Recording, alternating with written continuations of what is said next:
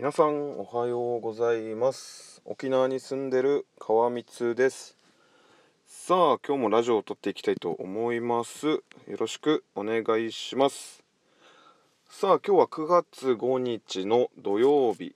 で時刻がですねちょっと7時22分かな。はい。ということでですね今日私はまあ仕事がお休みなのでこの時間にラジオを撮っております。はい。そうですね。沖縄ですね。また台風来ますね。10号なんか9号がいなくなったと思ったらまた10号が来てね。で今日まあ朝ちょっと早起きしてねあの母親と台風対策をしたんですけどはい。なんかあれですね。結構今回の台風10号は風が強いみたいではい。でちょっと心配なんですよね。で一応前回はやらなかったんですけどちょっとあのー、えっと風が当たりそうな窓とかにね段ボールを貼って養生テープで貼ってでちょっとそのねドア窓とかの隙間に新聞紙詰めたりとかしてたんですけどね。はいそんな感じで台風対策をやってでちょっと一段落ついたので今撮ってるところです。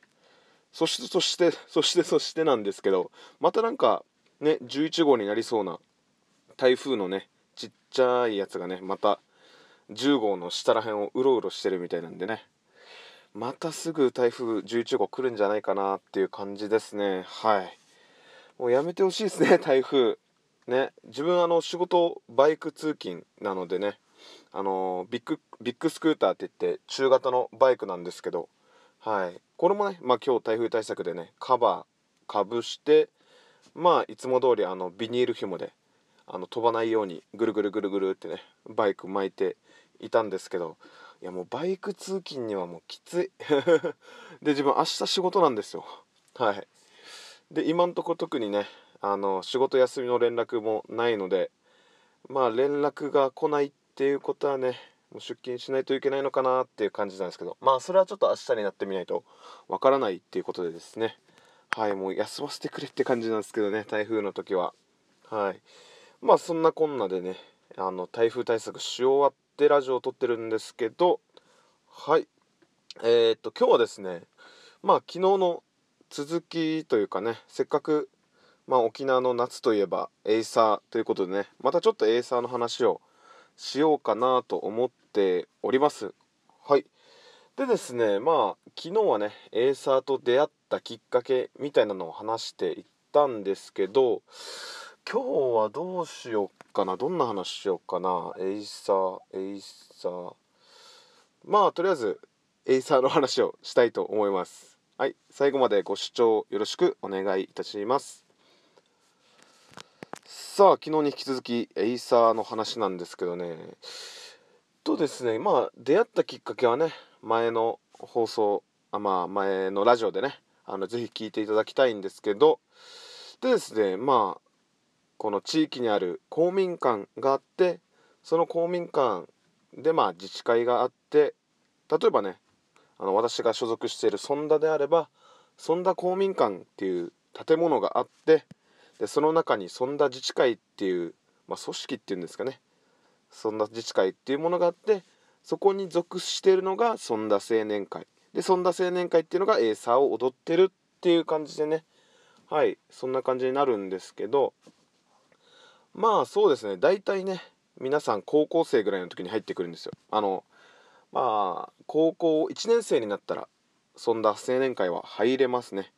でまあ中学生とかだとあのそんだ子ども会って言ってねまた別の団体団体というかねあの下部組織みたいのがあるんですけど、まあ、そんな感じで高校生になったら、えー、さあそんだ青年会に入れるっていうことでね。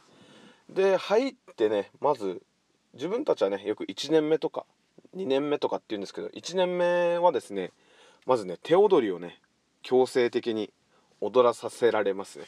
はい。なぜ手踊りをするのか1年目は手踊りしかできないのかっていうとねまず基本を覚えて覚えてからっていう感じでですねまあ手踊りって言ってもねあの足をね上げて下げて上げて下げてってね。まあどうなんだろうな。えー、っとねまずガニ股になってねであの膝を上げて腰の高さぐらいまで上げて下ろす。でまたあの左足右足左足右足左足っていう感じでね交互にあのあのガニ股で膝を上げて下ろす上げて下ろすっていうのがまあ基本的なね足踏みになるんですけどでまた曲が入ればねあのその曲に合わせた足の動きがあるんですけどそういったもう基本的な部分をまずやります。足だけ。で足が少し覚えたなってなったら次上半身ですね。やっぱり手踊りなので手の動きも出てくるんですよね。でそっからまず足を覚えて手の動き覚えてっていう風にこの基礎をねちゃんと覚えていく。あとはですねあの曲曲も覚えたりであと声も出すんですよエーサーって。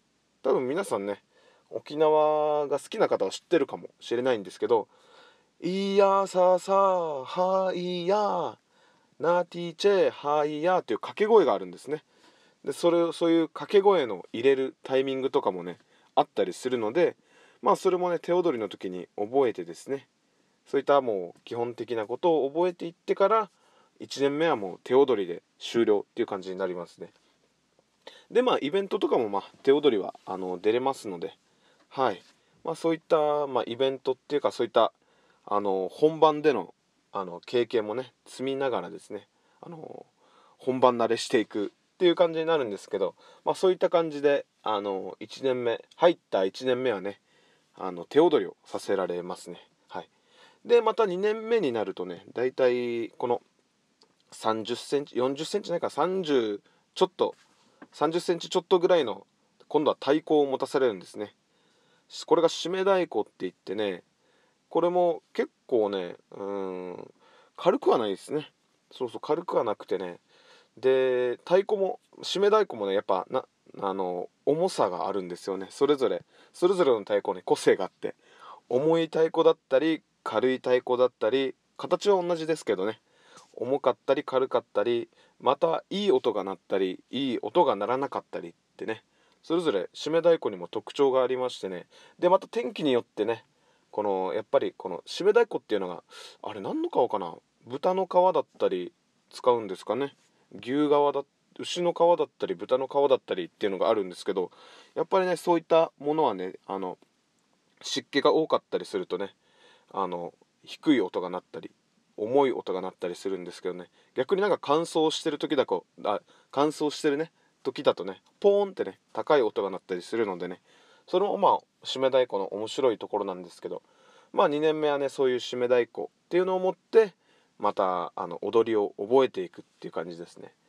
でまあ1年目手踊りやってもう基礎は覚えているのであとはもう曲曲と曲でどういう踊りをするのかっていうのをねあの練習していくっていう感じになりますね。はい。でですねまあ3年目っていうのかな。まあそこから締め太鼓をずっと持ち続けるっていうところとあとはね大太鼓を持つっていうね選択肢があってですね。でまあ大太鼓ってねもう本当にうんちょっと説明しづらいな。まあ太鼓をねあの型に背負って違うな紐紐大太鼓に紐をくくりつけてあれなんていうの型でしょう。うん。まあそんな感じですね。でそれをまあボンボンボンボンやるっていう感じになりますね。はい。まあ大太鼓もねこれも重かったり軽かったりねさっき言った感じで皮の張り具合で音が変わったりするのでねこれも結構ね面白かったりします。で大太鼓はねやっぱり身長だったり、まあ、体格が良くないと持てないんですね。はい。